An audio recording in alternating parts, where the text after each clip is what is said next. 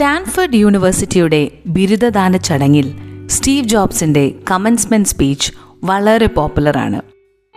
അതിൽ അദ്ദേഹം തൻ്റെ ജീവിതത്തിൽ നിന്നുമുള്ള 3 കഥകളാണ് പറഞ്ഞത്. അതിൽ ആദ്യത്തെ കഥയാണ് ഈ പോഡ്കാസ്റ്റിലുള്ളത്. കണക്റ്റിംഗ് ദ ഡോട്ട്സ് എന്നാണ് അദ്ദേഹം ആ കഥയ്ക്ക് പേരിട്ടത്.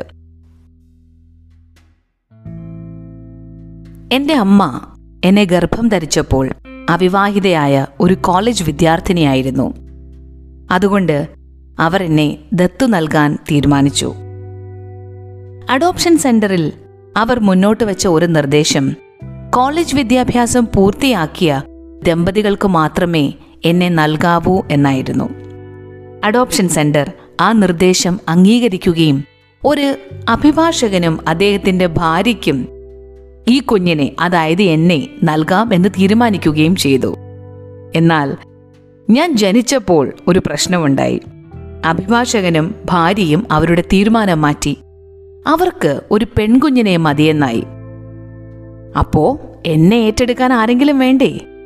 അഡോപ്ഷൻ സെൻ്ററിലെ ആൾക്കാർ കുഞ്ഞുങ്ങൾക്ക് വേണ്ടി കാത്തിരിക്കുന്ന മറ്റ് ദമ്പതിമാരുടെ പേരുകൾ പരിശോധിക്കുകയും അതിൽ വെയിറ്റിംഗ് ലിസ്റ്റിൽ ഉണ്ടായിരുന്ന മറ്റൊരു ദമ്പതികളെ ഫോണിൽ ബന്ധപ്പെടുകയും ചെയ്തു. ഞങ്ങളുടെ അടുത്ത് ഇപ്പോൾ ഒരു ആൺകുഞ്ഞുണ്ട്, അവനെ സ്വീകരിക്കുവാൻ താല്പര്യമുണ്ടോ എന്നവർ ചോദിച്ചു. 100 വട്ടം സമ്മതം എന്നവർ പറഞ്ഞു. അപ്പോഴാണ് പ്രശ്നം. ആ ദമ്പതികളിൽ ഭാര്യ കോളേജ് വിദ്യാഭ്യാസം പൂർത്തിയാക്കിയിട്ടില്ല, ഭർത്താവട്ടെ ഹൈസ്കൂൾ കടന്നിട്ടുമില്ല. ഈ വിവരമറിഞ്ഞപ്പോൾ എൻ്റെ അമ്മ എന്നെ അവർക്ക് നൽകാൻ തയ്യാറായില്ല.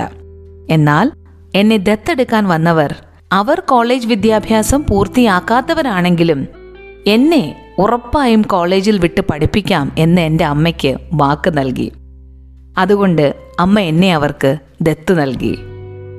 അങ്ങനെ ഞാൻ പോൾ ജോബ്സിൻ്റെയും ക്ലാര ജോബ്സിൻ്റെയും മകനായി. എനിക്ക് 17 വയസ്സ് കഴിഞ്ഞു കോളേജിൽ ചേരാൻ തീരുമാനിച്ചു. എൻ്റെ അറിവില്ലായ്മ കൊണ്ട് വളരെ ചിലവേറിയ ഒരു കോളേജിലാണ് ഞാൻ അഡ്മിഷൻ എടുത്തത്. എന്നാൽ അവിടെ ജോയിൻ ചെയ്ത് ഒരു 6 മാസം കഴിഞ്ഞപ്പോൾ എനിക്ക് മനസ്സിലായി, ജീവിതത്തിൽ എന്താണ് ഞാൻ ചെയ്യാൻ പോകുന്നത് എന്നതിനെക്കുറിച്ച് എനിക്ക് യാതൊരു നിശ്ചയവുമില്ല. എന്നാൽ എനിക്ക് വേണ്ടുന്ന മാർഗനിർദ്ദേശം നൽകാൻ ഞാനിപ്പോൾ പഠിക്കുന്ന ഈ കോഴ്സിന് പറ്റും എന്ന വിശ്വാസവും എനിക്കില്ല. എന്നെ സംബന്ധിച്ചിടത്തോളം ഇപ്പം നടക്കുന്നതെന്താണെന്ന് വെച്ചാൽ, പാവപ്പെട്ട എൻ്റെ മാതാപിതാക്കൾ ആയുഷ്കാലം മുഴുവൻ കഷ്ടപ്പെട്ടുണ്ടാക്കിയ അവരുടെ സമ്പാദ്യത്തിൻ്റെ നല്ല ഒരു പങ്ക് ഞാൻ ഇവിടെ ചെലവാക്കിക്കൊണ്ടേയിരിക്കുന്നു. എന്തുകൊണ്ടും എനിക്കത് അംഗീകരിക്കാൻ കഴിഞ്ഞില്ല. അതുകൊണ്ട് ഞാനൊരു തീരുമാനമെടുത്തു, കോളേജിൽ നിന്നും ഡ്രോപ്പ് ഔട്ട് ആകാം. അതോടുകൂടി ആകെ പ്രശ്നമായി. കാരണം കോളേജിലായിരുന്നപ്പോൾ ഡോർമിറ്ററി സംവിധാനവും കഴിക്കാനുള്ള ആഹാരവും കിട്ടുമായിരുന്നു. പക്ഷേ കോളേജിൽ നിന്നും ഡ്രോപ്പ് ഔട്ട് ആയിക്കഴിഞ്ഞാൽ ഈ സൗകര്യമൊന്നുമില്ല. അതുകൊണ്ടൊരു കൂട്ടുകാരൻ്റെ കൂടെ കൂടി. അവൻ കട്ടിലിലും ഞാൻ തറയിലും ഉറങ്ങും. വയറ് നിറച്ച് ആഹാരം കഴിച്ചിരുന്നത് ആഴ്ചയിലൊരിക്കൽ മാത്രം. അതിനുവേണ്ടി ഞാൻ 7 മൈലുകൾ നടന്ന് ഹരേ കൃഷ്ണ ക്ഷേത്രത്തിലേക്ക് പോകുമായിരുന്നു. അവിടുത്തെ ഭക്ഷണം എനിക്ക് വളരെ ഇഷ്ടവുമായിരുന്നു. കോളേജ് പഠനം ഉപേക്ഷിക്കുക എന്നുള്ള തീരുമാനം എന്നെ വളരെ ഭയപ്പെടുത്തിയ ഒന്നായിരുന്നു. എങ്കിലും എല്ലാം ശരിയാവും എന്ന് തന്നെ ഞാൻ വിശ്വസിച്ചു.